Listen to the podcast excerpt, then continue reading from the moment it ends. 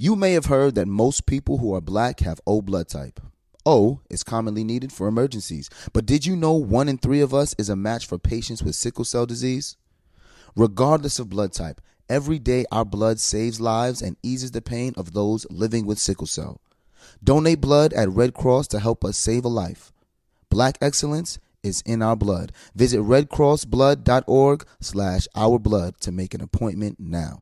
You know that I feel like it's important to express yourself. You got to put your true self out there. And those classic Crocs, clogs, and sandals let you do that. That's right. Between the rainbow of colors and the gibbet's charms, you can create a unique look. And I mean, literally, no one else will have shoes exactly like yours. Hey, you know it doesn't get any more comfortable than the Croc, clogs, and sandals. They are just the perfect blend of comfort and creativity. Visit crocs dot com to explore the latest styles and gibbet's charms. Okay, real talk. When did paying someone back become social media? What do you mean? Like, say I want to see what you're doing and who you're hanging with, and you're not posting about it on your story. I can just stalk your pay app and find out what you're doing. Oh, yeah, that's weird. You do that? No, I don't do that. I use Apple Cash. It's built into your iPhone, easy and secure. You can send and receive money right in messages and keep it between friends, and then use that money to buy something at a store with Apple Pay. Did you just pay me a dollar on Apple Cash? Maybe. Shh. Services are provided by Green Dot Bank, member F D I C. Terms apply. Whether it's her first Mother's Day or her fortieth, she deserves more. Shop tons of stunning on-trend jewelry for every budget at Diamonds Direct. Diamond fashion jewelry, beautiful birthstones, everyday pearls, starting at just two hundred dollars. Commemorate the real loves of her life with a gorgeous pendant featuring the birthstone of the one who made her mom. This Mother's Day, Diamonds Direct has everything you need to say thank you. Diamonds Direct, your love, our passion. Online at diamonds direct dot com. Accountability is not an easy subject for a lot of people. Why do I feel like a lot of people is Kadeem? I ain't even say that. See? That's the problem. Accountability, or am I blaming myself? Dead ass. Dead ass. Hey, I'm Kadeem. And I'm DeVal. And we're the Ellises. You may know us from posting funny videos with our boys. And reading each other publicly as a form of therapy. Wait, I make you need therapy? Most days. Wow. Oh, and one more important thing to mention, we're married. Yes, sir, we mm-hmm. are. We created this podcast to open dialogue about some of life's most taboo topics. Things most folks don't want to talk about. Through the lens of a millennial married couple. Deadass is a term that we say every day. So when we say deadass, we're actually saying facts. one hundred. The truth, the whole truth, and nothing but the truth. We about to take Pillow Talk to a whole new level. Deadass starts right now. I'm going to bring us back to a couple of weeks ago. All right? Kadeen and I have been very diligent about not getting COVID, not spreading COVID. Very, very diligent about this, right? We had visitors over. Long story short, someone brought COVID into the crib. They brought COVID. I was pissed. The first person to test positive for COVID was Jackson. And if you guys listen to us, you know Jackson is a very sensitive, empathetic child. So I take Jackson to the doctor. He tests positive. I test negative, so he finds out that he's the only one so far in the family that has COVID. Instantly, he's crying. You know, I can't believe I got COVID. Everybody's going to be mad at me. I got COVID. I, and I'm trying to talk him off the ledge because I'm like, you know, you you ten. Things happen. That's what the time he was nine. So he's like, I just don't want to die. I don't. And he's worried about everything you see because he's been watching the news as well. People are dying of COVID, so he's just nervous. So I'm like, listen. No, you know, everything's going to be fine. He's like, Mommy's going to be mad because now we can't go to Jamaica. We can't do this. We can't do that. And I'm like, hey, hey, relax. Mommy's not going to be upset. Everybody's going to be fine. We invited somebody by the house. They had COVID. There was no reason for you to have it. So finally, he stops crying. We get to the house. We open the door. Kay goes, so I said, Jackson has COVID. The first thing that come out of Kay's mouth is, you see all them times I tell you stop putting your hands in your mouth and putting your hands in your eyes? Jackson immediately looks like at that. me. But go you, ahead. Didn't, you didn't say it like that? No, I didn't, but go ahead. I'll let you finish your story. No. Show them how you said it. Tell them how you said it. I said when y'all first came in the door, oh my God, I wonder if it was the time I took him to the Coke factory because he was touching his eyes and his face a lot. And I was like, Jackson, do you remember when I was telling you to stop touching your eyes and your face? I'm wondering if that was it because me. That's how you said it? I was trying to deduce. Yeah, I was. I was not I was not yelling at him or berating him at that point. The berating happened when DeVal started yelling at me and then I was yelling at him. But go ahead. Anyway, we walked in the, we walked in the house and Kadeen said, oh my God, Jackson, you have COVID. I wonder if it happened at the Coca-Cola factory. I'm so sorry, DeVal. My son. That's that's how she DeVal. claims she okay, said it. Whatever, go ahead. Tell your story. All right. So Jackson immediately looks at me and I see his eyes welling up. And I go in dad mode. I'm trying to protect my son. I'm like, yo, Jackson, go upstairs. Jackson goes upstairs. I get mad. I lose it. Okay? I was Loses like, it. I lose it. I'm like, why would you instantly go to a place where he feels like he's the reason why he have it? And also, too, I didn't know about the conversations they were having in the car prior to. So exactly. She yeah. didn't know about that. Mm-hmm. So I'm losing it. I'm like, he's an empathetic kid. He's worried about dying. He thinks everyone's going to blame him. And the first thing you do is blame him for getting it, even though someone brought it into our house who was positive. Like, there's no reason to sit here and go over with him how he might have gotten it because we know someone who was positive came in the house and we all ended up getting it. So I start losing it. I'm screaming, I'm hollering, screaming, screaming. And Kadeen is just like, yo, don't scream at me. And at this point, I'm like in dad mode trying to protect my son and I'm acting crazy out of character, right? Me and Kadeen ended up going separate ways. She left in the car, was gone for three, four hours, came back. When she came back, I wanted to discuss with her how what we did wasn't good. And the minute I start talking, Kadeen gets pissed and is like, I'm not talking about this, and walks away. We end up having a conversation, I think a day later, and we solved it. Everything was fine. I hear Jackson two days later downstairs on his PlayStation, him and Cairo having a discussion. Then I hear him screaming at Cairo, just screaming, screaming, screaming. I say, Jackson, come upstairs. What makes you think it's okay for you to scream at your brother like that? And he didn't say nothing. I said, hello, I'm asking you a question. And he said, well, you screamed at mommy like that. And at that point, I had to be accountable. Let's play the blame game. I love, I love you. you more. Let's play the blame game for sure. Let's call out names. Names. I hate you more. Let's call out names. Names for sure. This podcast is about accountability. Mm-hmm. Or lack thereof. Or lack thereof. Or lack thereof. Um, knowing when you're wrong, to admit fault, or do you deflect? Mm-hmm. Like some people. Mm-hmm. Um, in the story time, we talked about the approach to the door. Kadeen says, that "Can I? Can I?" Go ahead. Go ahead. Because normally with a story, it's like your side and my side. I feel ahead, like because DeVal be telling his stories and be like a little yeah, off sometimes. So prior to knowing what happened in the car, the conversation that he was having with Jackson and Jackson being like on the edge. Um, when they got to the door, I was just surprised that Jackson tested positive first because Jackson had the least interaction with this person that was here, right? Yes. So for him to be positive first, I'm thinking now where everything that's going through my mind is like, where did I go wrong as a mom? And did I ever put him in an environment where he was unsafe, where he may have been exposed? So all these things are going through my head. And naturally, as a mom, I will say women, we I get a little bit more worked up off the bat, right? So when they get to the doorway, DeVal's just like, yeah, he's positive. And Jackson's like, mom, I have COVID. And I'm just like, oh my God, I'm wondering if it's when I took you to the World of Coke. Because I said, remember, Jackson, you were touching that machine and I told you not to touch your eye. Like, I'm wondering if that's when it happened. And DeVal was just like, that's when he just blew it.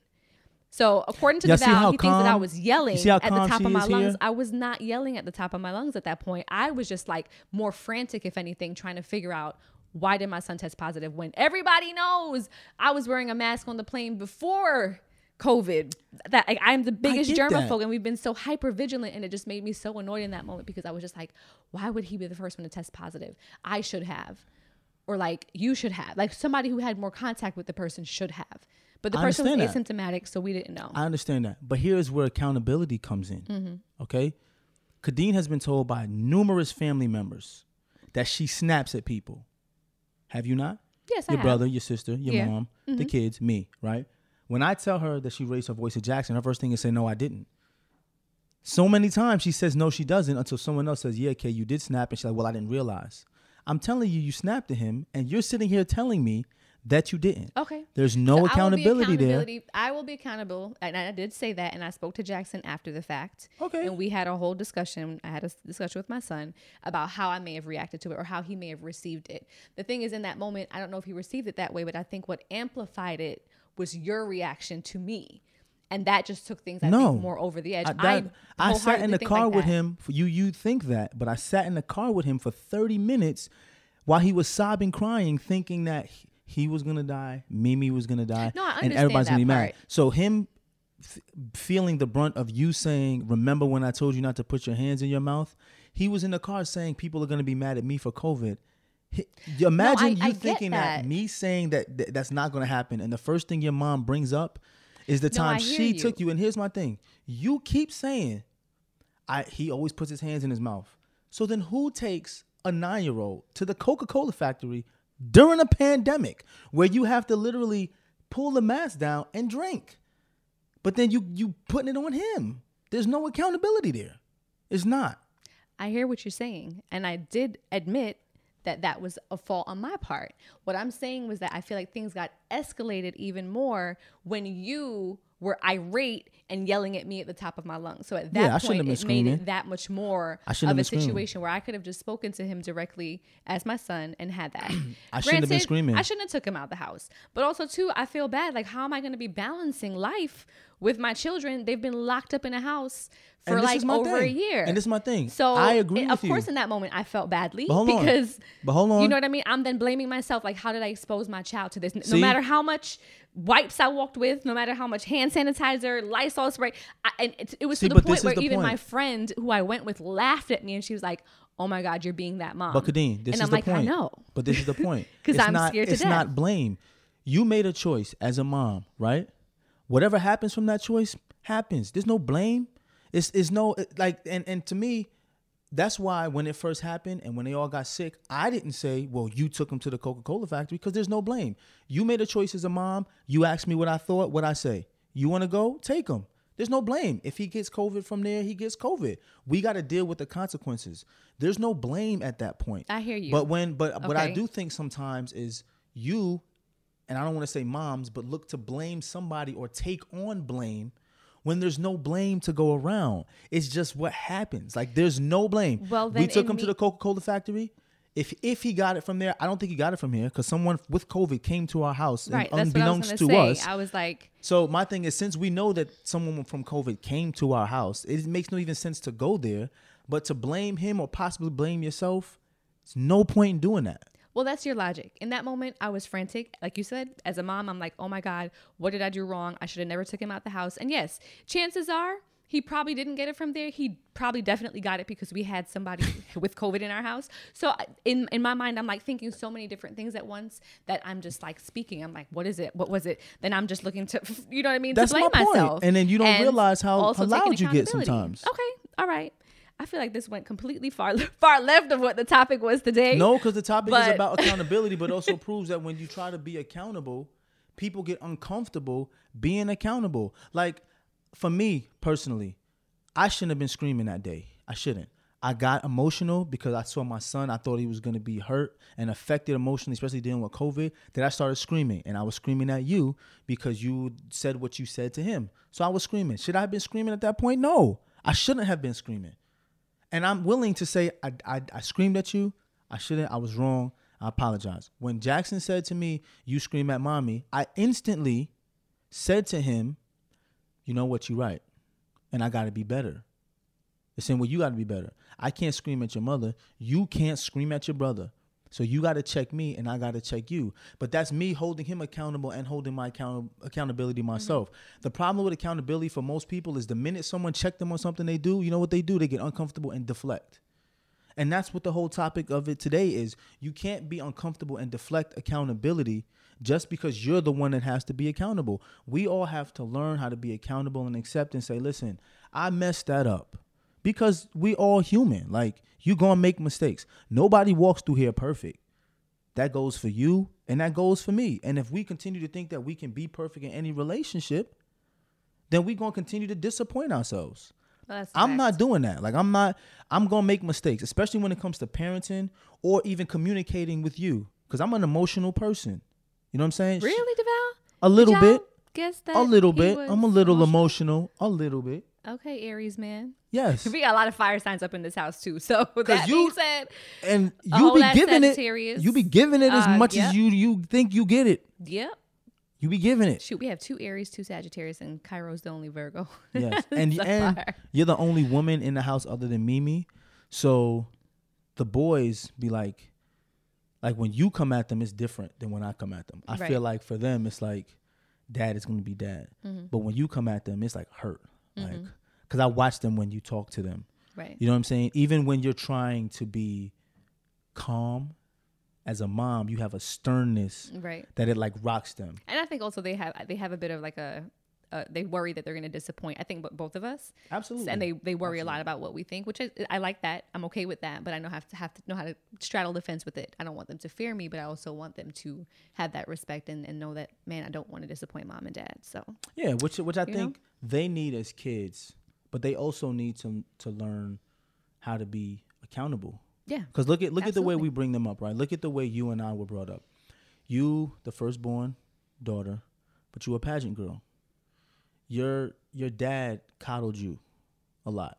Well, he coddles all of y'all. Like, that's just... Yeah, my dad's just not easygoing, and he's, he's like, whatever. Yeah, he's easygoing, whatever. You know, if something is wrong, he's going to try and make it easier or fix it or whatever. Your mom does not coddle you at all. No. Your mom is all about accountability. All about it. And you see the way for us. For, for you yeah. and your sister. For my sister, yeah. But mm-hmm. not the same way with your brother. Mm-hmm.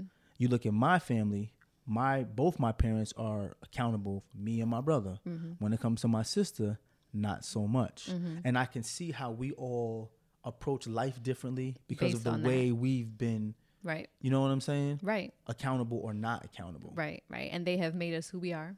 Yeah. um and yeah so so accountability, let's let's dial it back for people. Um you know, I like to pull up definitions and whatnot, so thank you, Tribble, for pulling up a definition. Tribble! The definition of accountability according to Webster. Mm-hmm. Webster, you, anybody still have a Webster dictionary? I got Jackson an actual dictionary set, like the book.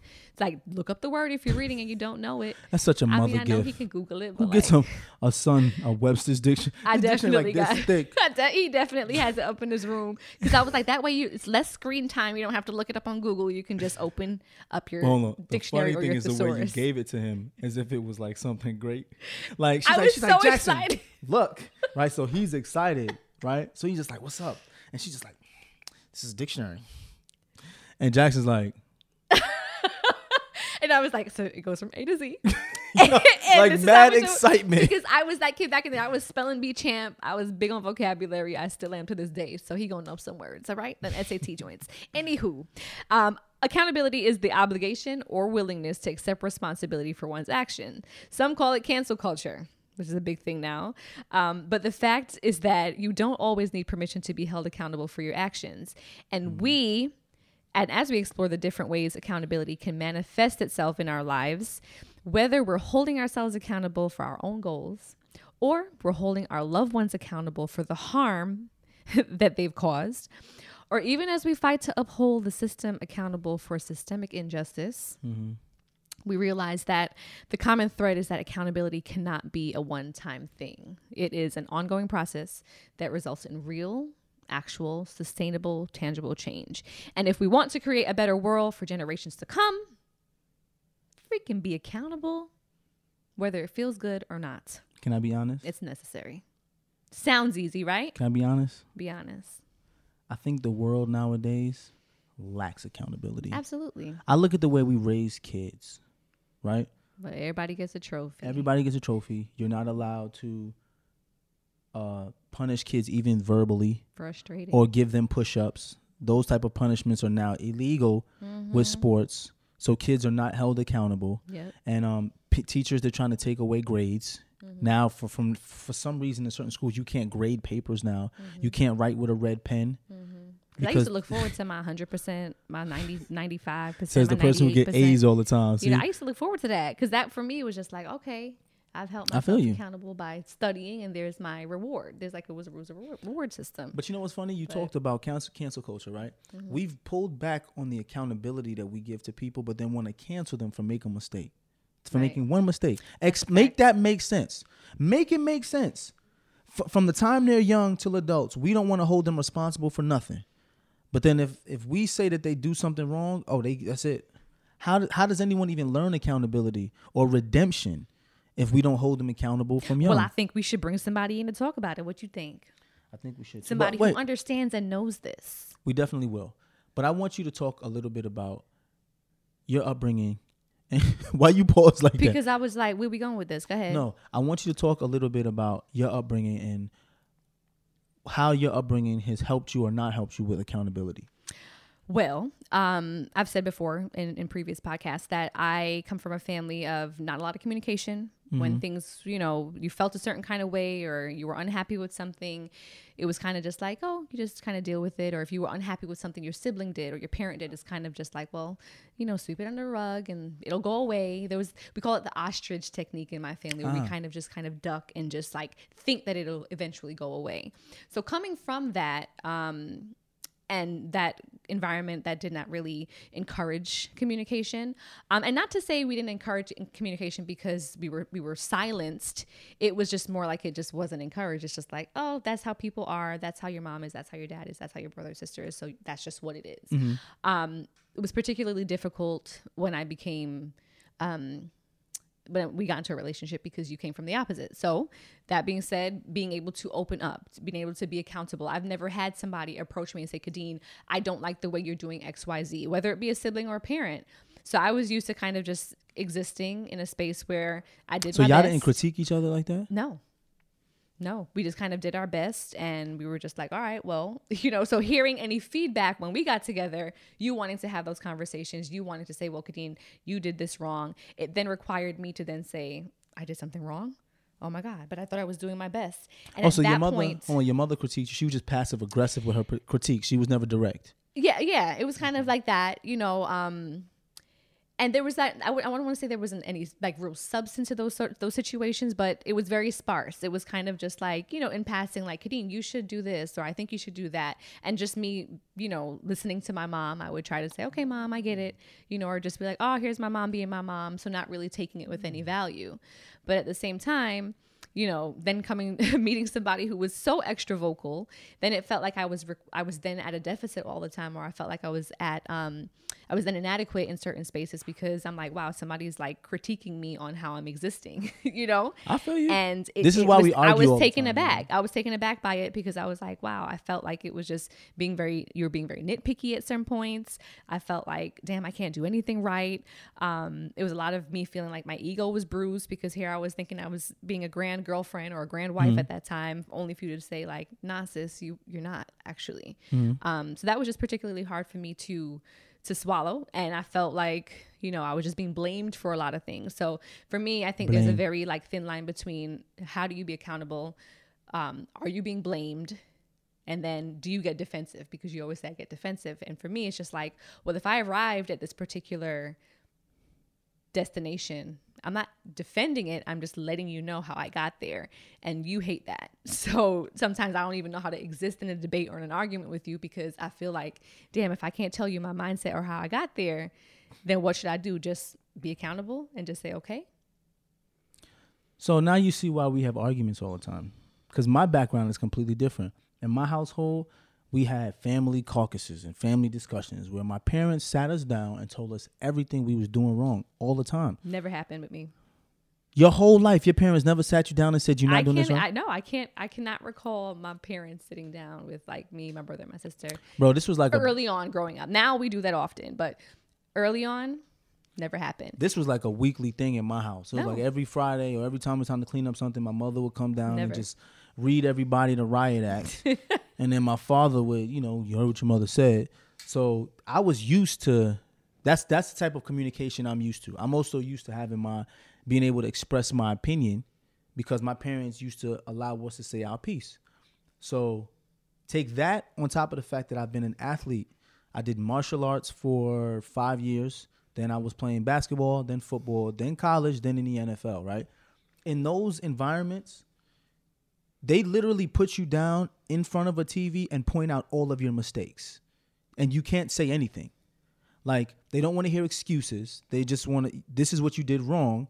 They don't want to hear why you did it. They just want you to correct it. That's become what I'm used to. I'm used to communicating with people like that. Mm-hmm. Like, I'm used to being able to be, because that, in my mind, made me the person I am today. Right. Like, and it's lost you a lot of friends. Yeah, it's lost me a lot of, your, of friends. Your but directness, which a lot of people can't handle that if they're not accustomed to it. Not very to say true. You were wrong. Very true. But it might have been in your delivery. It did. It did lose me a lot of friends. I mm-hmm. will say that. But um, to be honest, I don't value friendships where I can't be transparent. If, if our friendships is are dependent upon me telling you what you want to hear, as opposed to me telling you something then that's going to make you it. better, then we're not going to be friends because we're going right. to be moving in two different directions. Right. But so, I said that to say some people are sensitive to the way things are delivered or the way no, absolutely. They are put I, on I Front Street. You know what I mean? I get it. And yeah. and that's why Kadena and I have like arguments. Or when you see us and we're talking about something, it can go left. Like the beginning of this podcast to her was going left because I was just pointing out what I saw was wrong. And then she felt like I was attacking her. Well, I was blaming her. When I'm like, I'm not blaming you. I'm just telling you what I saw. But if you felt like blame, I mean, it is what it is. Because in my mind, when I did something wrong on the football field, and I'll, I'll be honest, you could be running a route, and the coach will say, run a hitch. The hitch is supposed to be seven yards. You turn around, catch the ball. You run your hitch, you turn around, the ball don't come. Coach say, what happened? You didn't get your depth. The depth is the yardage. And you're like, coach, I got my depth. I got my depth. You two arguing. This is happening, man. For you and the coach arguing on the field. He says, fine, wait till we see it on film. Then you get to watch the film and you see that you only went five yards. And now you feel like an asshole because you out there. Because the val's always right. The, no, but I've learned, I've learned though, that when you think you're right because you see things from your perspective, the eye in the sky don't lie. So when you get to see yourself from someone else's perspective and you were like, damn, I didn't even go seven yards, you learn how to shut up and just take the criticism. And that's when it comes to us. When you want to point out something to me, I'll be like, all right, all right, I got it. But then when I try to point out something for you, you want to give me all the reasons why you did it that way. And all I'm trying to say is, you giving me reasons why you did it that way don't change the fact that what you did hurt me. Mm-hmm. You understand what I'm saying? And to me, that's the accountability. You can give me a thousand reasons why you did it that way. Still hurt me. Mm-hmm. Do you plan on changing the way you did it because it hurt me? Or you just be like, I did it that way because, and then we're going to continue to do it that way because that's the way I do it. And right. I think that's... And that's where we differ a lot. Where we differ. Because, yeah, because, because if you approach. did something to hurt me, I want to know why. Like, what was your mindset there? Whereas you don't care about the mindset. You're just like, well, I'm hurt. So that's it.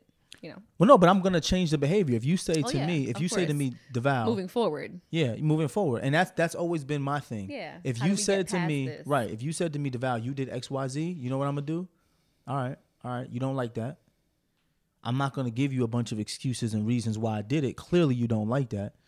Let me just see if I can maneuver to do it in a way where you find it accepting mm-hmm. or we can meet on the same page. And and that's just approach. That's your family traumas. My family traumas, your upbringing, mm-hmm. my upbringing. And to this day, we still have arguments. That's a fact. Because... Can we bring in my expert now? Because you, this is like, this is like, man, this is a lot. So I feel like we need to talk to somebody, though. Let's talk to somebody and see if they can give us some advice on this. If that's what you want to do, baby. See how I go to the, you see how I go to the husband voice? You was, lo- you was long-winded. Y'all, this going to be a long episode. I was long-winded this one? Yes, you were. You wasn't talking? Yes, you were. You was. You, you was, wasn't talking? You was going in. Like, let me ask you, Kadena, about, no, let's leave it to the therapist who we got on here today. The so eye today, in the sky don't lie. Y'all go back and see who was talking. And then y'all let Kadena know. Head over to the expert. I've been trying to get to Delena for mad long now. Delena, I hope you still there, sis. You there, sis? All right. So today we brought Delena Zimmerman on to help us understand what exactly is this thing called accountability and to help us better approach it in all spe- aspects of our life and relationship. Yes. So Delena Zimmerman, hello, Delena. How are you? Hi, I'm great. Right, Thank me, you. I'm gonna tell I'm gonna tell our people a little bit about you. So Delena Zimmerman is a trauma recovery coach, a motivational speaker, and mm-hmm. a licensed marriage and family therapist. She's also a television personality, best known for her psychotherapy cameos on V H one's Basketball Wives of L A. As a motivational speaker, Delena brings more than twenty years of experience and tools engaging audiences locally, nationally, and internationally. You got quite the resume, Miss Yes, Thing. Yes, yes. like that. I like yes, that. Yes. So how are you today, first and foremost? How's everything been so far? twenty twenty-one shaping out all right for you so far?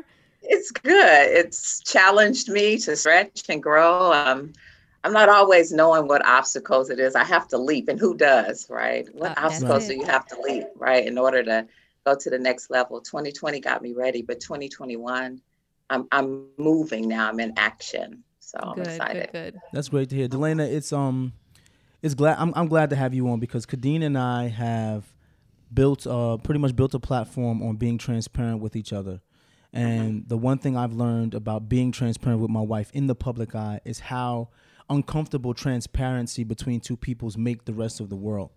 Um, but I, I will have to say this, that Kadeen and I were able to become more transparent with each other when we started to understand each other's family dynamic, her nuclear family she grew up in, and our, my, my nuclear family and I grew up in. And I started to realize my flaws and the issues I've had with communication, because I thought the way that my family communicated was the only way someone can communicate. Um, can you talk a little bit about um, understanding your own personal family trauma and what you bring to a relationship when you don't deal with that trauma? Oh, wow. That's a beautiful question. And I'm so glad you asked it. Um, many people get into relationships in the delusion that they're going to meet someone who's going to meet their needs and mm. their emotional needs, you know, mm. and nobody got out of their family system unscathed. No one did. You know, like mm. everyone was um, has some residue of their experience with their parents or with the sibling system.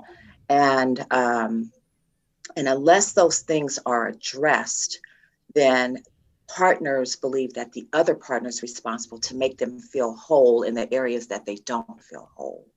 And so it, it, it is a lie that really love songs told us this lie. They told us that, you know, you would meet someone to meet your all your needs. Disney told us that. But the work has to happen on the inside. And since we're talking about accountability, individuals are responsible for their individual healing. And so you can bring a whole self to a relationship, and then you can participate in the relationship, you know, with less um, danger, because everyone's looking for safety. So I have a question. Mm-hmm. How, how, what is the easiest way? And I try to say easiest way, because a lot of people are taken back by our approach where we just pretty much tell each other how it is. What is the easiest way to tell our listeners to talk to their partner about dealing with their own family traumas before trying to come into a relationship? Because that's that was something, I would say the first five years of our marriage, we were like at odds, because she dealt with things her way and I dealt with things my way. She thought she was right. I thought I was right. And we both were wrong, you know, mm-hmm. but um, it got to a point where we just like, you know what? F it. You know, I don't like the way you do this because you're family. And I started calling out her family. She started calling out my family, and it worked for us, but that don't work for everybody. So what's an easy way or a, a healthy way to speak to your partner about dealing with their family trauma?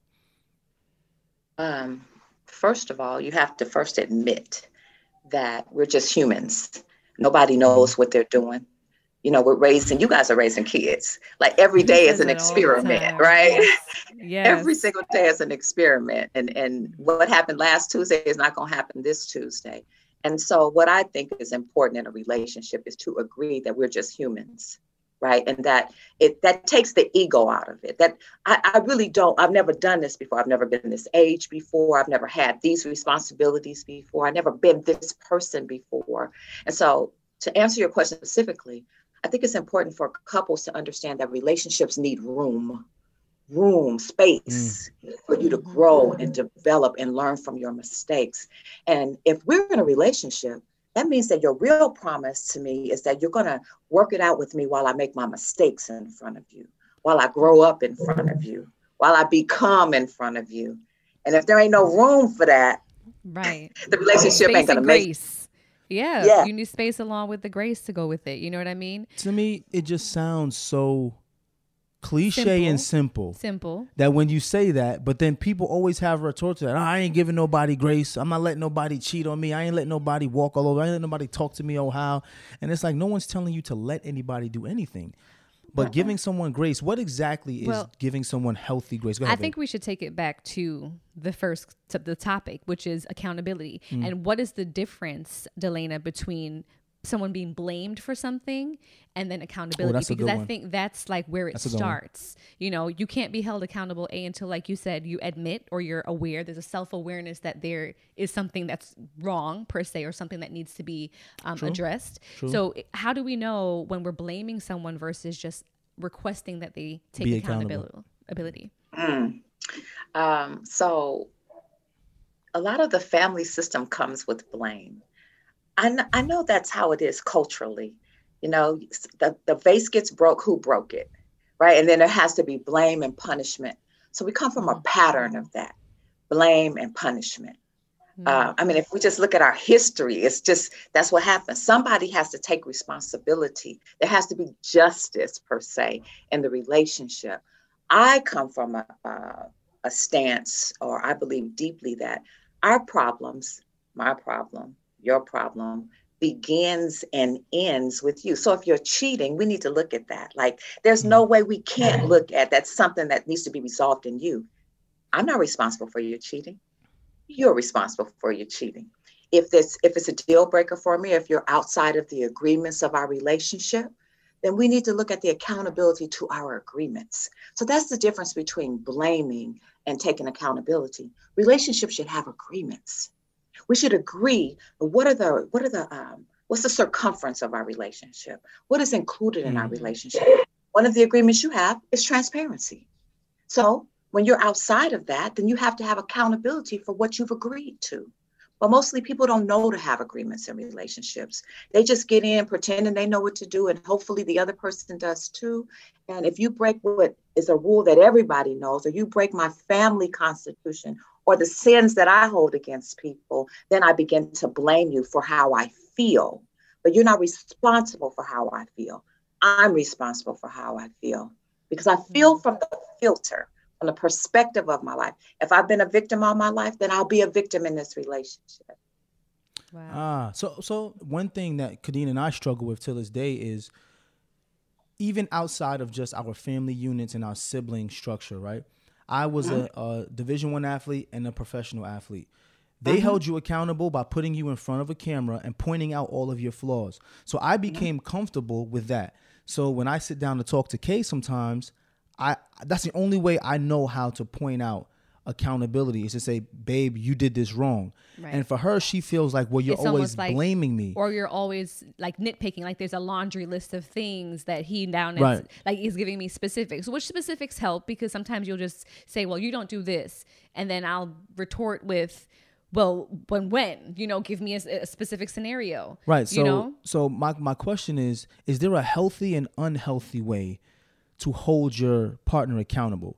And what are some tools people can take home to say, you know what, I want to hold my partner accountable, but I don't want her or him to feel blamed. And I don't want to feel like I'm attacking them, you know? Mm-hmm. Um, so the point I made in, in the last question was about, so if, if, if your partner's sensitive from their childhood experience, right? So in my relationship, I'm an only child, and my partner is, uh, comes from um, a family of seven.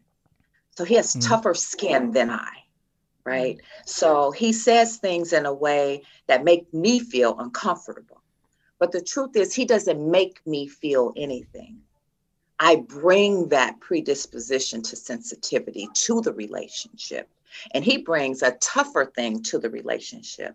We're not yeah. making each other anything.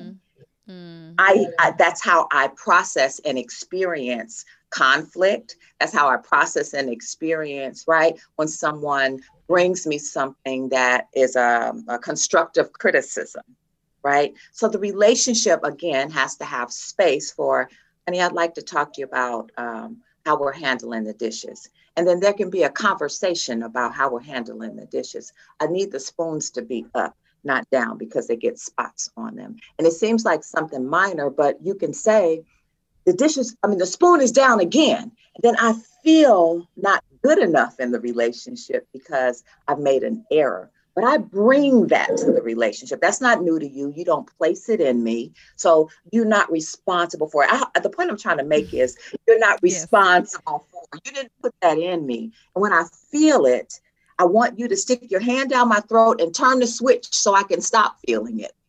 Mm-hmm. I, you know what? You know why that's, that makes, yes. I'm going to tell you why that's that's so crystal clear so to me, right? Sense. I've been trained and nurtured as a young man to not feel.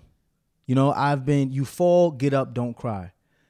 Being the firstborn in my family, my parents were always on me, and I couldn't respond with an emotional response because that was not acceptable as a young man. Then being an athlete, they're going to tell you and curse you out, call you all sorts of names. Do not respond. Listen to what I'm saying. Be accountable and fix it. But as a young woman, Kadeen was raised differently. She was yeah. raised to, you know, be em- emotional and um, have emotional Uh, I would, emotional clarity, or what? What's the word I'm thinking of? Where um, you're allowed to have emotional responses and be aware of how you feel. Right. Like that she's was encouraged. Always, it was encouraged in her as a young lady. Yeah. So sometimes when I say things to her, I don't understand how she could feel a way about me saying something simple, because when it's said to me the same way, it doesn't make me feel that way. Yeah, and that's where we totally were different. We were struggling, because I literally was like, I don't understand how me saying this to you made you feel that way. When if you say the exact same thing to me, I'm able to process it and it doesn't hurt. But when you explain it that, that way, way, she yep. comes with that. I come with this. So nobody made me feel like this. It makes sense. But it really does make thing, sense. Yeah, I, I totally get that. And it makes so much sense, Delena. But at, at one point, do we as adults stop leaning on or blaming how we were raised, generational traumas, um, things like that? At what point, like, of course we know that makes us as a person, but at what point do we as an adult say, you know what, I understand that I was raised this way, or this is what I'm accustomed to, but then how do I break free of that because I know better? Do you see that people are able to easily do that, or no? No. um, it's mm. important Obviously, to know. Yeah. You know, it's important to know, which means that you can take responsibility for yourself, right? And to practice something different. Learning how to metabolize your emotions is being accountable, right? That that's self-accountability. I have this emotion, I feel it in my stomach. And whenever I feel that feeling in my stomach, I act the same way. The same way I acted at eight when I felt it in my stomach. I act the same way I acted at twelve when I feel that same feeling in my stomach, mm-hmm. right? Like mm-hmm. I have to take accountability for that. And so I don't have to blame my trauma, but I have to recognize that I've been shaped in a particular way. So if I, I if my childhood shaped me in a triangle, I can't expect to be a circle, if that makes sense. I'm a triangle and I have sharp edges. And so I need to honor that about myself, and I need to make room. So if I feel triggered, right, I don't continue in the argument. We have agreements in our relationship, in our conflict, where I say, you know what, I'm feeling triggered, honey, give me a little bit. Let's step away from this conversation for a while, because I want to be responsible in the relationship. That's right. Accountability, emotional responsibility. Mm-hmm. See, that that makes sense. But but it makes me wonder, though, how do you raise your children to be emotionally intelligent so that they're not, they don't put themselves in the box of just being a triangle or a circle? Like, I feel like so our making them families, emotionally malleable to right. others. Is that even possible to, to make, to, to, to raise so. your children? Yeah. How? I think so. You give, give your children language around feelings, teach them how to say how they feel, give them space to feel that it's safe. They need to feel safe with you. Mm-hmm. You have to be the safe place for them to emote.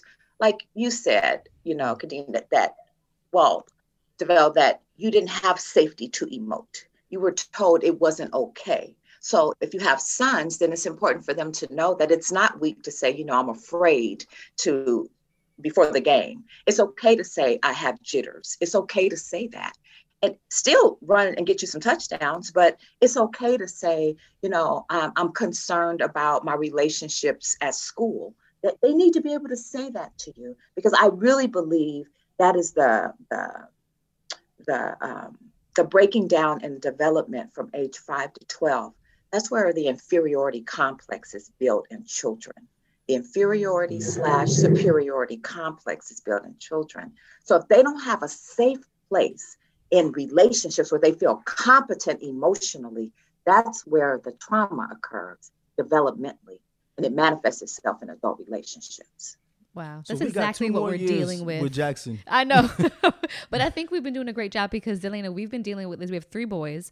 Our oldest, Jackson, who's ten. We've been dealing with this recently with him having like performance anxiety or little yeah. things like that. So DeVal has been trying to, and, and me as well, we've been trying to make sure that he's vocal about the way he feels and he doesn't bottle it up because he's a total empath. He totally like takes people's emotions and everything on him. So in that, we want him to be expressive. So I right. think we've been trying to work yeah, on that been, um, with him. I've been trying to find a balance. More than lately. Um, more I've been spending lately. a lot more time with him. Like he and I do a lot more one-on-one stuff. And um, it's a thing where, you know, I can tell when he's getting nervous and I say, bro, you nervous, right? He'll be like, yeah. And I'm like, you know, that's okay. Like it's okay to be nervous. I, I used yeah. to be nervous and I see him light up and he'll be like, okay, so I'm nervous. So what do I do? I say the way you work through your nervousness is you continue practicing while nervous, and that muscle movement becomes muscle memory, and you'll be able to recall on it even when you're nervous and you can still perform. And I've watched him like grow in doing that. Um, mm-hmm. But I also was in fearful of being a crutch, and that if he doesn't have his dad before a game, will he learn how to do that on his own? Yeah, the channel. And, um, I, I've been trying to yes, work on it a lot. Yes, he, he will. will. Okay, I, this this gives me hope because I, I um, you know, he's ten, so you don't want to put too much pressure yeah. on a ten-year-old. But I also want him to be great in anything. I don't care if it's sports. I don't care if it's acting or being a C E O. I just want him to be great, but also be emotionally intelligent. So when he deals with with a woman and and he's able to notice what she's going through and be able mm-hmm. to be uh, sensitive. But also aware. Respect his own boundaries and be aware so that yeah. he's like, I don't have to take everything that comes with this. And that's what Kadeen and I have learned. I, over the last five years, I've learned, um, I used to, I say this to Kadeen all the time when we argue, Delena, I say, you know, you live in an alternate universe. And she And I always hates, say, and you love it here, DeVal, because you have many times to leave this universe on a time. whole spaceship out of here, but you here. So that being said, exactly. what that is true. Do? That is true. That is true. But what you said made me realize that um, it doesn't matter what I say, how I say it, how loud I say it, how quiet I, quiet I say it. She's going to receive it and feel the way she feels because mm-hmm. of what she's been through. So I also can't get on myself about how she, I just have to learn and make a decision of whether I want to be here or not, which I do all the time. So. And Delena, I think for me, um, one word you mentioned earlier on that I rings true is um, the ego word. So mm-hmm. in dealing with accountability, blaming, punishment, that whole system, leaving the ego out of it. And I think the harder part for me was the admittance.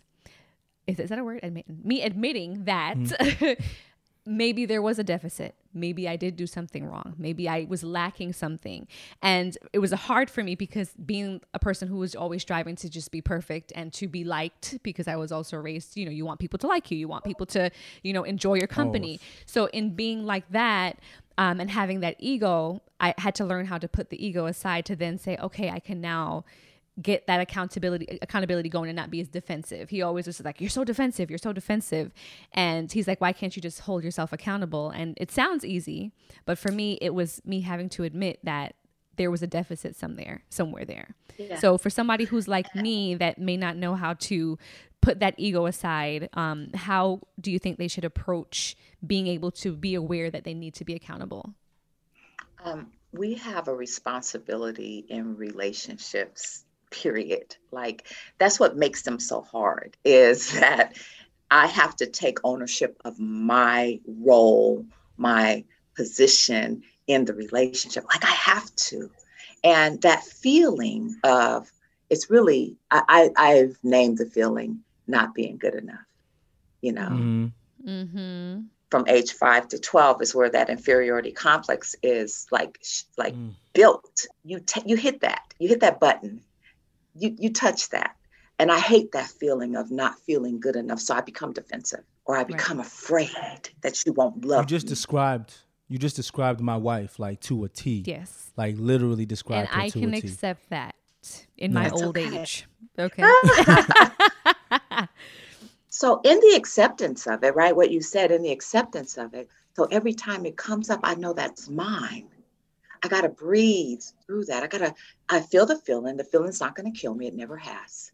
So I have to learn how to breathe, breathe and almost oxygenate those chemicals that have been released in my body that have that strong feeling in my stomach. I'm responsible for it. Mm. And then when I can get back to my logical mind, because I get hijacked by that feeling, it, it always hijacks me. So when I can get back to my logical mind, then I can say, thank you, honey, for pointing that out in me. I want to be the best wife I can be. And, oh, I felt it in my stomach. You know, it's okay mm. to say that since you all are transparent with each other. You know, I yeah. felt that in my stomach, right? But I understand that I, I want to be this version in this marriage. I want to be this version. I want to, I don't, thank you for not letting me stay in a weakness. That's accountability as well to each other, but with, from a place of love. I love that one. No, I, I love that. I love that too, because um, you've given, you've, you've given me, I don't want to say a tool, but you've given me some awareness to see when I just need to stop saying what I'm saying and let her process what's going on, because it doesn't matter how I say it or what, because we've had arguments before where, you know, the old adage is it's not what you say, it's how you say it. So I've yes. tried that. I've tried to be, you know, quiet and be like, hey, babe, I just want to point out that. And then I get this big response back.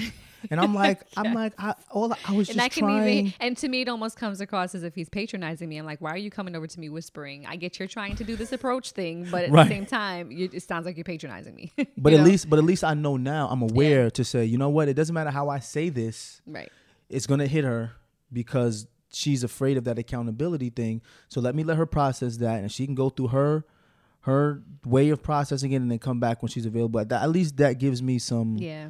some, you know, some ways to, to work on that. But because, I think we um, both have like grown out of whatever we were conditioned to, in, to an extent, you know, with our families and stuff like that. We're able to now know how to communicate as a couple, because I can't always blame how I was raised. I just kind of feel like that's that's me using a crutch at this point. Like, well, that's not the way I was raised. You know, me being at the point I am in my life with you, um, and us being this far into our relationship, we're going on almost nineteen years, Delena. So we've had to learn how to be emotionally malleable at this point with each other. No, ab- absolutely. But you know, Delena, what what I've heard from a lot of a lot of men and older men in my community, I've heard this a lot, is that women don't like to be accountable. Right? It's like they're just emotional. They don't think logically. Remember you said get back to the logical mind. They don't think logically. Where I've I've actually found the opposite, especially in this day and age with women who have who've had to exist in corporate America. A lot more women are athletes now. I've actually found the opposite. But I have found that I can I find that in women who do exist in a corporate culture and who do exist in athletes, and women who don't typically are a little bit more um like a little bit more fearful of accountability because they feel attacked. But I also understand where that comes from in the patriarchy. There's women who are held to a standard where you have to be this to be considered good enough to be a mate. And I, I get where that comes from. And my, my question is, as a man raising sons, right? How in this dating process, because we have a lot of listeners who date, and how do I teach my sons to be aware of those flaws or, or the things they find in women, or, or how to not only be malleable emotionally, but accept people in their, their flaws as dating? Because a lot of people nowadays, if you're not exactly what I want on the first or second date, they're moving on. But you can't build anything like that. No. You know what I'm yeah. saying? So how do I teach my sons to be to be aware of the stuff they're looking for, like emotionally in people? I'll tell you what, you teach your sons every day. They won't do what you say. They're going to do what they see. I'm going to tell you that now. My mother okay. used to say to me, don't do as I, right, don't do as I do, do as I say. And it was impossible. I could only become yeah. what she was, right? Ooh. So I would just want to say that. Okay, so we're talking about the family system. Remember, you are one. So your mm. sons are going to treat women the way they see you treat your wife. And they're going to love women based on the relationship that they have with their mother. Now, I know we're in this drive-through world now, and everything's a swipe right. to the left, a swipe to the right. I get it. There's a reservoir of human beings now. You know, I, I got it. So uh, sometimes a very murky reservoir, but yeah, you know, yeah, you know, it's it's, it's very interesting how um, things have been kind of. I don't know. I don't like it's watered down, but I get it. Okay, so mm-hmm. to answer your question, your sons. I feel deeply about what I'm about to say. I feel that young men are not taught the responsibility they have to be a man, just to have a penis, I agree. It's, it's like a very, it, it's such a responsibility, because if you don't know the power that's in your hand, you won't treat it effectively. You won't be responsible with it. You'll weaponize yourself. Uh, you're, and, and, and women suffer at the end of the irresponsible man. Now, I know we could say a whole lot about women, but understand, if the man is not in the home, the man is not in the home, right? Then the mother is forced to try to raise a daughter and try to raise a son. But if the man is in the home, then we have a more balanced and intact experience. Does that make sense? Makes oh, sense. Yes. If the man is missing, and we know our history where the man is missing, okay, and you have an imbalance in the development of children, period. Okay, so think your son has to, your sons, like my children, know, my son knows that girls who didn't grow up in a particular environment or who present in a particular way potentially have this foundation. And you have to decide if that's what you want to invest in, or do you want to invest in something that's more principled? So I would encourage you to teach your sons to see women as humans and powerful and precious, and potentially your wife or your daughter. There are someone's daughter, you know what I mean? So that they're careful with them and that they see into the humanity of them and not just the exterior of them, right? You can teach them that that body's going to change, right? That's, everything's going to change. But if the inside of them, if they are lovable, right? If they are peaceful people, if they're willing to grow and change and evolve, that's that's how that's the type of woman that you want to engage in. That's who you want to grow with. But if you don't take time to get to know that, then you are just looking for an exterior thing that is temporary and it's going to change. I also want to add spiritual people who have a, mm-hmm. a basis or a belief that they belong, right, right to the bigger picture, or to God, or to the creator, or to the universe. They evolve better. They evolve stronger. They have faith for the future. And you can build with that. For sure. Well, you know what I struggle with too is um, even uh, we don't have a daughter yet. I'm, I I was put out there that I'm pushing yet? to one day have a fourth, have He's a fourth child, this, this have daughter. a fourth child, and, and have a have a daughter.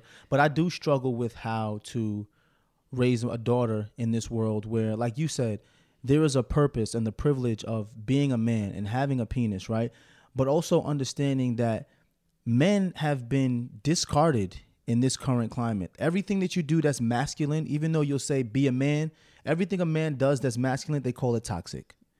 So if you're raising a, a young girl, what type of person do you, you raise her to be as far as accepting a man in her life and understanding the privileges that men have, but also saying you also have to let a man be a man because men are needed in the homes. It's almost like messages are opposite. You know, we need men in the homes. We need men to be men. But then when a man tries to be a man, it's like everything you do that's masculine is toxic. So it's like, like where, where's the where's balance? The where's the happy medium? Because mm-hmm. we, we even see it with Kadeen and I. If I, we'll hear, women will say all the time, you know, men need to, pay, you know, pay the bills, protect, provide, da, da, da. So I, we had a podcast where I talked about what my responsibilities, and I said that I love to provide and protect. And some women took it as, oh, he's sexist. He doesn't, because I said I don't want Kadeen to pay right, or they took, took it as me being submissive her being to him, sub- right? And uh, he was just like, I just thought that that was my role. That's as a man, as a man, like that's know? what I do as a man. Mm-hmm. But it's kind of difficult in this day and age to find these, you know, find where exactly what is toxic, what's not toxic when it comes to masculinity. What mm-hmm. is acceptable or not acceptable from a woman, you know, being with a man. So my question is, having a daughter, if we have a daughter. I'm praying on it, right? Amen. Much, He's done it for me. He's done it for me, Delena. I, am, I hear it. As much responsibility as we have to put on men, right? What tips do you have for me in, in having a daughter? Wow. To raise a daughter that's, you know.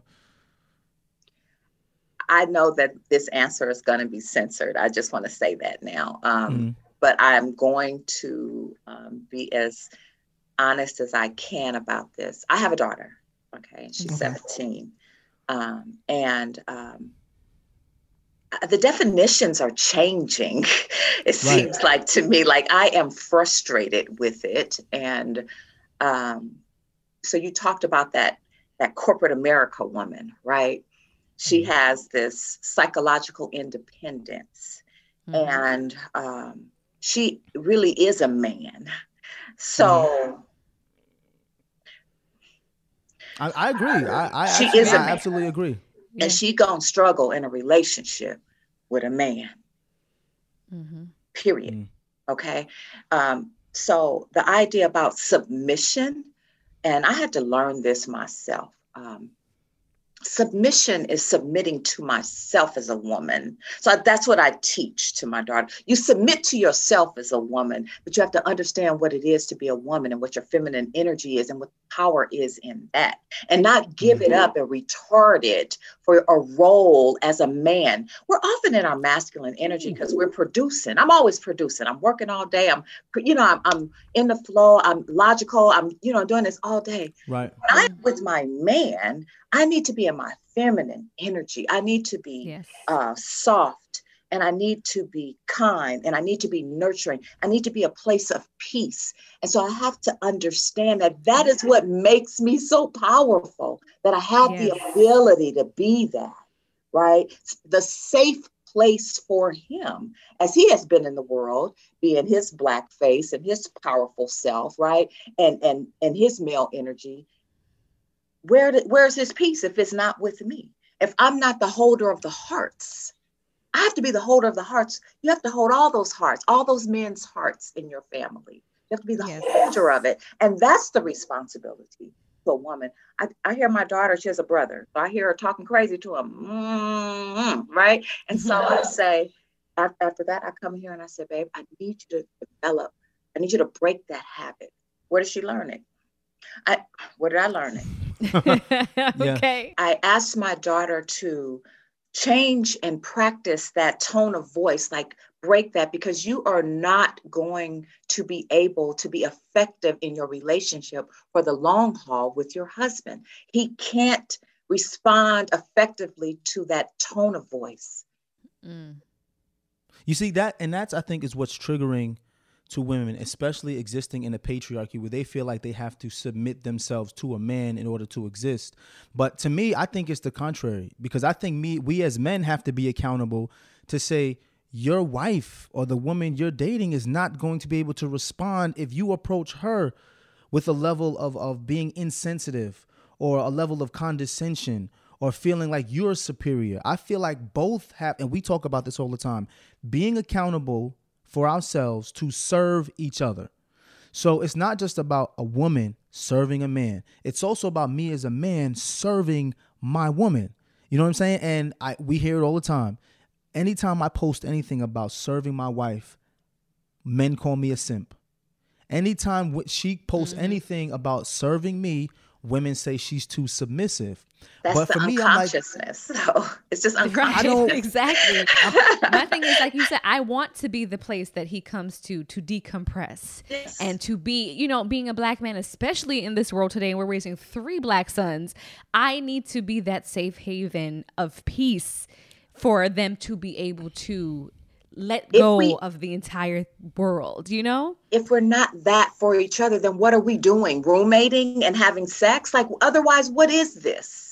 But yeah. that, but that's that's exactly what people think relationships are. I know. I'm so I'm I'm never supposed to submit. She's never supposed to submit. Mm-hmm. I'm supposed to get everything I want from her, and I'm not supposed to I'm not supposed to sacrifice anything. She's supposed to do the same thing, and we're supposed to live happily ever after. Absolutely. When not. The married people who have been in successful marriages know that it's not possible. And then there's buzzwords that trigger people to be like, that's why I'll never be in a relationship, because I'm never going to submit, or I'm never going to sacrifice. Why I got to sacrifice what I want to make him feel better? Why I got to sacrifice what I want to make her feel better? That's what a relationship is. And it's being accountable. Yeah. Like, like me as a man, that's one thing I will tell you, Delena.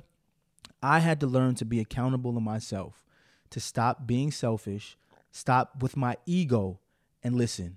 I had to learn that. And I had to learn to accept that people are going to view me as less than a masculine man because I'm working to serve my wife.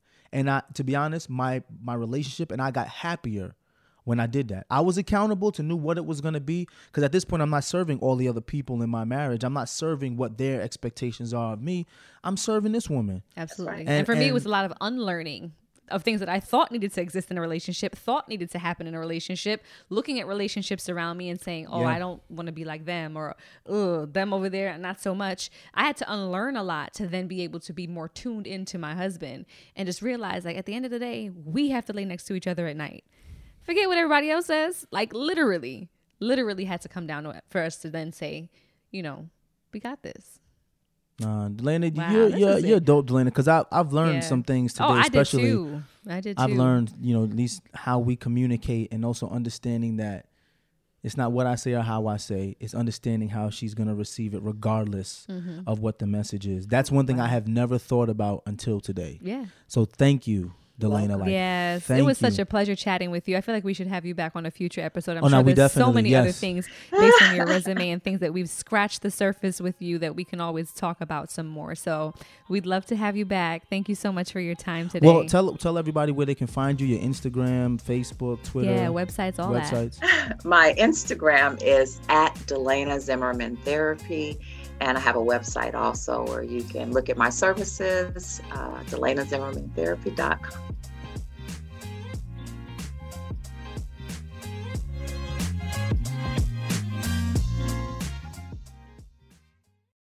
Hey, what's good, y'all? I think it's important for you to understand why Black representation in media is important. It's important because the media represents how people view us. And it's important that they understand that Black people are not a monolithic people. That is a fact. And the next generation of influential Black voices can be found on N P R's new collection, Black Stories, Black Truth. Black Stories, Black Truth is a celebration of Blackness from N P R. Each of N P R's Black voices are as distinct, varied, and nuanced as the Black experience itself. Every episode is a living account about what it means to be Black today, told from a unique Black perspective. From Bobby Shmurda to The Wire, Michelle Obama to reparations, there's no limit to the range of Black stories, Black truths. Black perspectives haven't always been centered in the telling of America's story. Now they are the story. In N P R's Black Stories, Black Truths, you'll find a collection of some of N P R's best podcast episodes celebrating the Black experience. Listen now to Black Stories, Black Truths from N P R, wherever you get your podcasts. This show is sponsored by BetterHelp. Listen, y'all, losing two loved ones in a matter of six months, it can be a lot. And a lot of times when you're dealing with grief, you have a lot to get off your chest with your family. That's absolutely right. You know, people carry around all different types of stresses, big and small. When you keep them bottled up, it can start to affect you negatively. And therapy is a safe space to get things off your chest and to kind of figure out how to work through whatever's weighing you down. If you're thinking about starting therapy, give BetterHelp a try. It's entirely online, designed to be convenient, flexible, and suited to your schedule.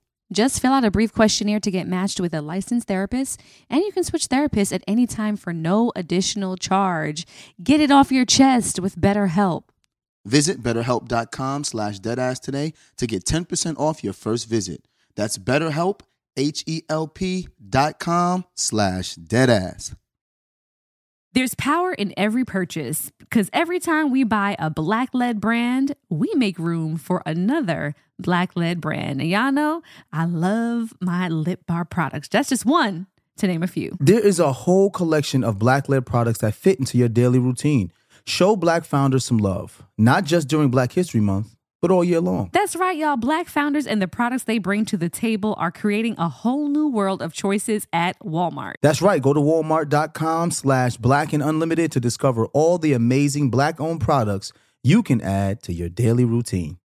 You may be aware that most people who are Black have O blood type.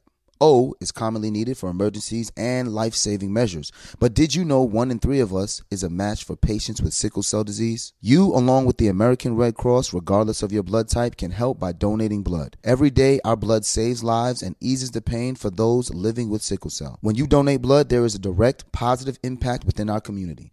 Right now, there is great need for blood donations in the African American community. Every donation counts and makes a difference in someone's life. Donate blood at Red Cross to help save a life. Black excellence is in our blood. Visit redcrossblood.org slash ourblood to make an appointment now.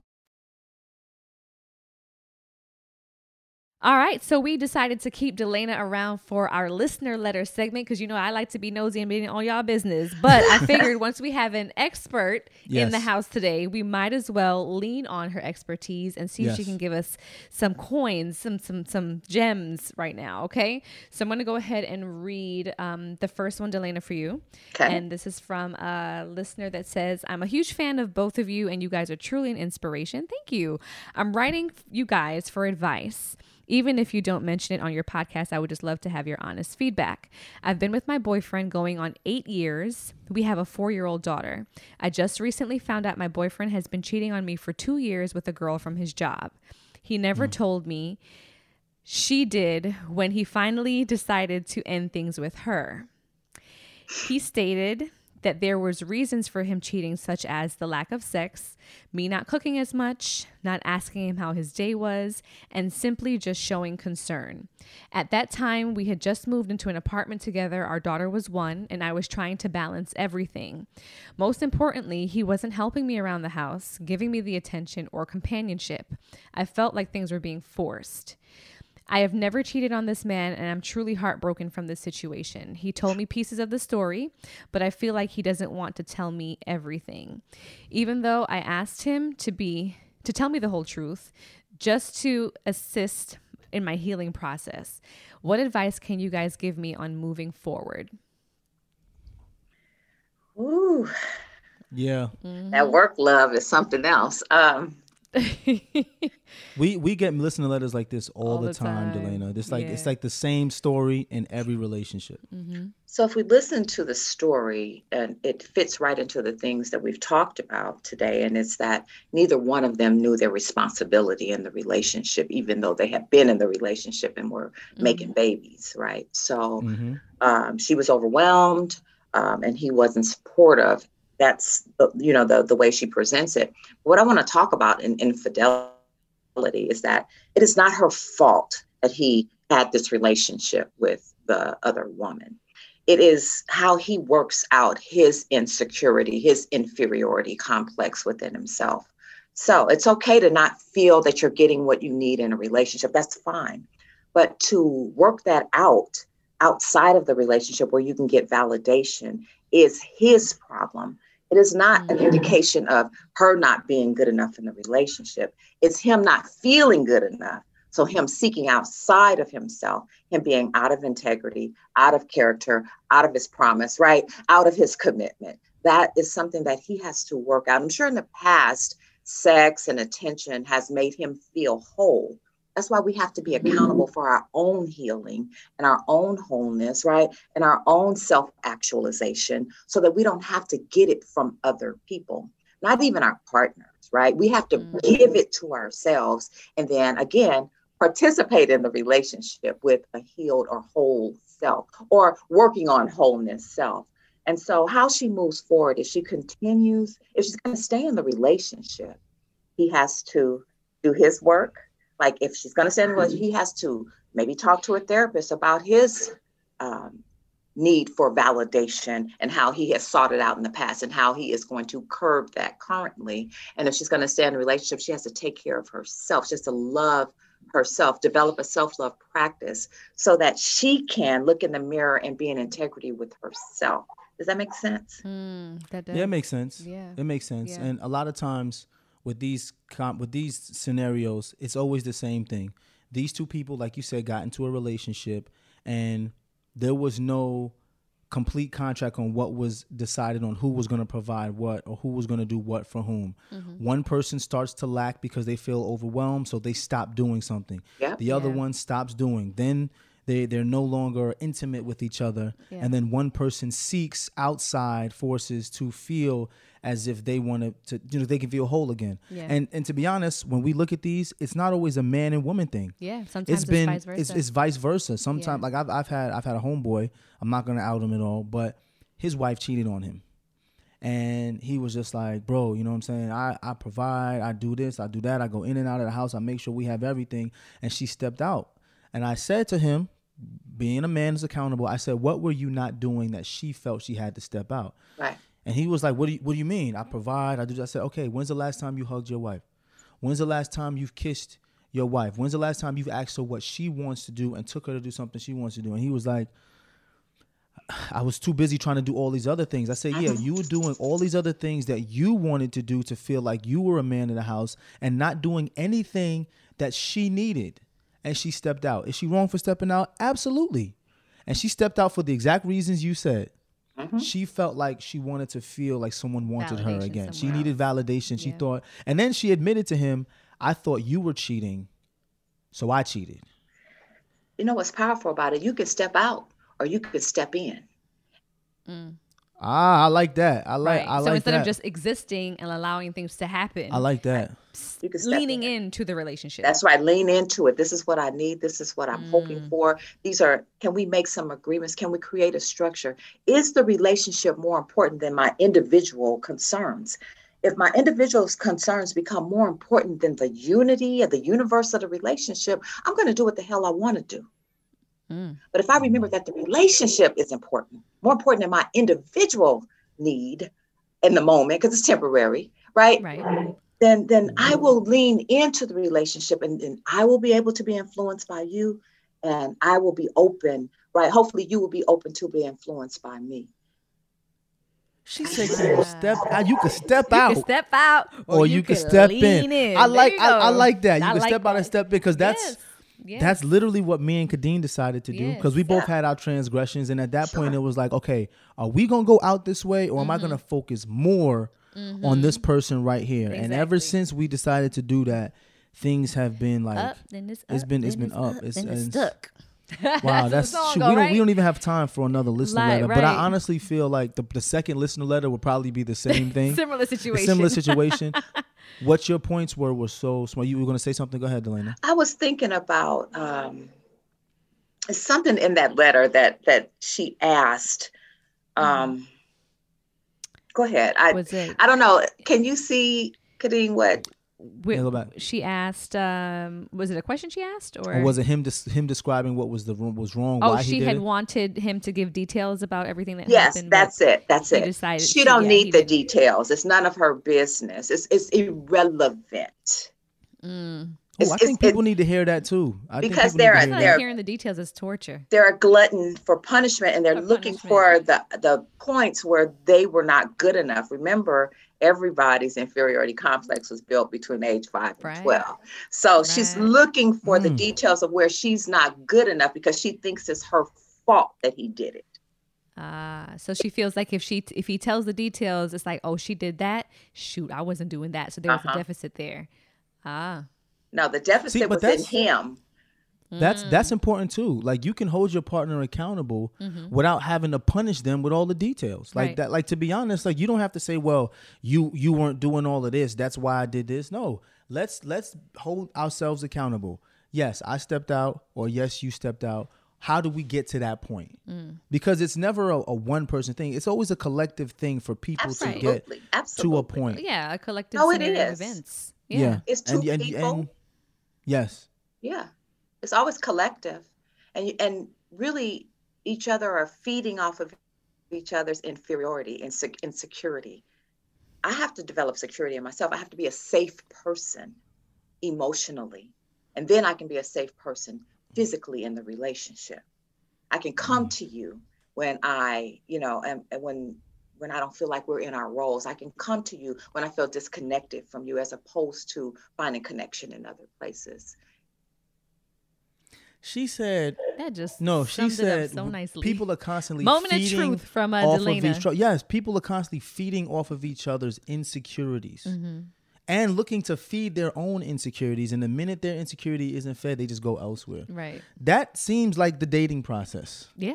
Nowadays, yeah. that that seems like the dating process. Yeah. I'm insecure about this. Let me find someone who's going to feed that aspect of me. And the minute they don't, I'm gone. Mm-hmm. But no one is responsible. That's, there is that's no deep, and it's so true. But that, that sounded like me when we first were, were dating. We we just recently talked about this on an interview, and I talked about so many things that I was dating with my ego. I was dating with my ego and trying to feed myself, because I, I wasn't sure about myself. Mm-hmm. And when we started dating, I was expecting Kay to do all these things to make me feel better. And every time she didn't do it, I felt like, oh, she doesn't love me enough. Right. Meanwhile, or, we were, you know, eighteen, nineteen, twenty year old kids who talk about knowing oh, sure, somebody sure, else sure. who didn't even know your damn self, you sure. know? Okay. So I want, I want to leave you with this. And this is, I, earlier I stated that the world's love songs, Disney, have told us that someone's going to come into our life and going to meet our needs. But children who did not get their emotional needs met become adolescents who didn't get their emotional needs met, become adults that didn't get their emotional needs met. And I'm here to say that there is no other adult on the planet that has the assignment of meeting any adult's emotional needs. It is the individual's responsibility to meet their emotional needs. Now, your physical needs and, you know, I need your help, honey. And, you know, I need you to hug me. All these things, that's different. But your emotional needs must be met by you. There's no, the parenting is done in your life. You, if you, if there's some weaknesses or if there's some breaking down in your emotional needs, you have to yourself effectively. That's accountability. And then you bring that version of yourself to a relationship.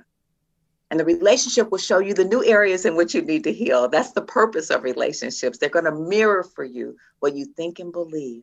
And you take responsibility individually for the things that have come up because the relationship is more important. Wow. She, you really do a great job of articulating things that you feel. Yes. That you don't know how to say. Well, she's a whole ass therapist. And what? Let me scroll back up to motivational speaker. Motivational speaker. I definitely feel a whole lot better, and I didn't even know I had a problem coming in here. I know, Delena. Oh, we appreciate goodness. you so much, and we know we have to let you go because uh, yeah, your time is, is, time is, is up. up. But we thank you so much, and we have to have you back on. Yeah, this and was, we hope that people really like great. tune in and listen to some of the advice that you've given yes. today. I think it's very sound advice for people who are aware that they do want to exist in a relationship, because there are people who decide that, you know what, relationships aren't for me, and I respect that. At least yes. you know you want to be single and, and, and mingling for the rest of your life. That's all good. But it's the people who aspire to be in a relationship or who are in relationships that I think will definitely get some some really good, valuable um, information. So thank you again. Thank you for thank sitting you. with us thank and all the best. Okay. So if you'd like to be featured as our listener letter or one of our listener letters, email us at deadassadvice at gmail dot com. That's D E A D A S S A D V I C at gmail dot com. All right. Moment of truth time. I know what mine is. Moment of truth. Moment of truth. First of all, I want to apologize publicly for screaming at you that day when me and Jackson walked Thank in the you. house. And I apologize for my frustration and raising my voice, because like you said, sometimes I'm not aware of my tone. Um, but just so the record shows, I spoke to my son immediately after everything happened, and we were able to reconcile, and I was able to speak to him about how he felt about everything. And I made sure that he knew that I wasn't coming from a place of disappointment or a place of uh, being upset, but I was just more so concerned. And me being his mom, I need to hold myself responsible too for putting him in situations where he could be at harm. That being said, my kids are never leaving the house ever again in life. Moment she, of truth. Then she go back to mom mode. Now and nobody's kids, coming over either. Now can't nobody come over. Everybody want to come over now that we moved, but no. Keep the same energy y'all kept when I lived in Brooklyn for ten years. She gonna bubble wrap all the kids. That being said, I will be bubble wrapping them. My moment of truth is this. Accountability, of course, starts with yourself, right? You got to be accountable, and that's fine. But you also have to know when you're in a relationship, when you're trying to help your partner be accountable, that they have past traumas that may affect your message no matter how it's delivered. Mm. So it doesn't matter if I'm screaming. It doesn't matter if I'm talking softly. It doesn't matter if I'm being direct. If you have past traumas that's going to affect the way my message is delivered to you, you're always going to feel a way. And listening to Delena made me realize that th- that's valid. Like, you are entitled to feel that way. And my message is going to be what it is. And you're going to take it however you want to take it, because you brought that with the, the relationship. So my moment of truth is understanding that your partner is going to receive what it is you're giving to them, no matter how you say it. That's called Kadeem Feels world. Like you felt that to the core. Did I you? did. You felt I that did. to the core. Because I've you tried did. all the approaches and don't none of them work. No matter what I say, how I say it, I always get the neck, the snap, right. all that. Okay. So. uh, I guess my moment of truth, um, kind of stemming from from yours, is not blaming or allowing the way I was raised or past generational traumas, for example, to dictate how I exist in a space with you now in my relationship, with other relationships that I exist in, because I also too need to hold myself accountable and not place blame on other aspects of my life um, that may contribute to who I am now. So that being said, making sure that I say, Kadeen, you may have been raised this way, or you may have not been encouraged to do this as a child. However, you being a grown woman should know that you owe it to yourself and the other party in this relationship to be accountable, to not always place blame, to be willing to be emotionally malleable, as we've been saying today. So that's part of it. And I still like this little term that um, Delena said, if you're on the verge of stepping out, step in. I like that. You know, step in, lean like into that. Those relationships more, like so you can see um, where there's not necessarily a deficit, but there's a way for you to be accountable. So that's that. I like that. I appreciate your moment of truth. Thank you. You're welcome. Well, I feel like you're looking at me funny. Be sure to find us on social media at Deadass the Podcast. Y'all know where to find me. Kadeen, I am, and you can find me in my house too. Cause she's not Cause going I ain't nowhere. Never going nowhere. I knew that was coming. And, and nobody coming either. I'm gonna let the kids out though, cause they need to breathe. They can't be in here with the two of us all the time. In the backyard.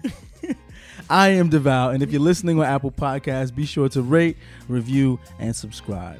Deadass. Deadass. Deadass is a production of iHeartMedia Podcast Network and is produced by Denora Pena and Tribble. Follow the podcast on social media at Deadass the Podcast and never miss a thing.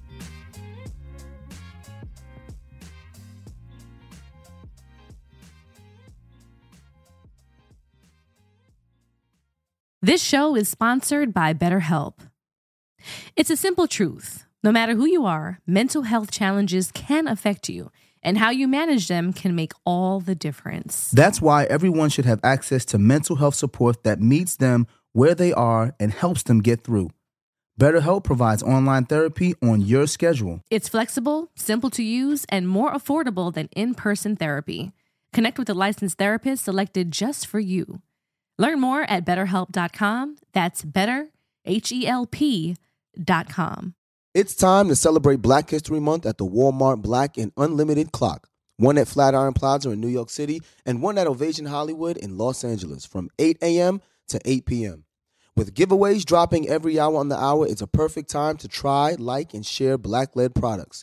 It's free for everyone, and it's your chance to see how you can level up your daily routine with Black-led products that are creating a new world of choices at Walmart. Trust, you don't want to miss it. You may have heard that most people who are Black have O blood type. O is commonly needed for emergencies. But did you know one in three of us is a match for patients with sickle cell disease? Regardless of blood type, every day our blood saves lives and eases the pain of those living with sickle cell. Donate blood at Red Cross to help us save a life. Black excellence is in our blood. Visit red cross blood dot org slash our blood to make an appointment now.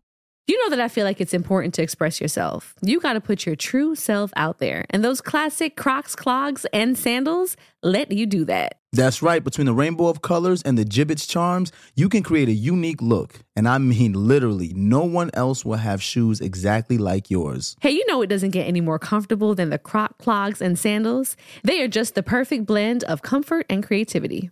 Visit crocs dot com to explore the latest styles and gibbet's charms.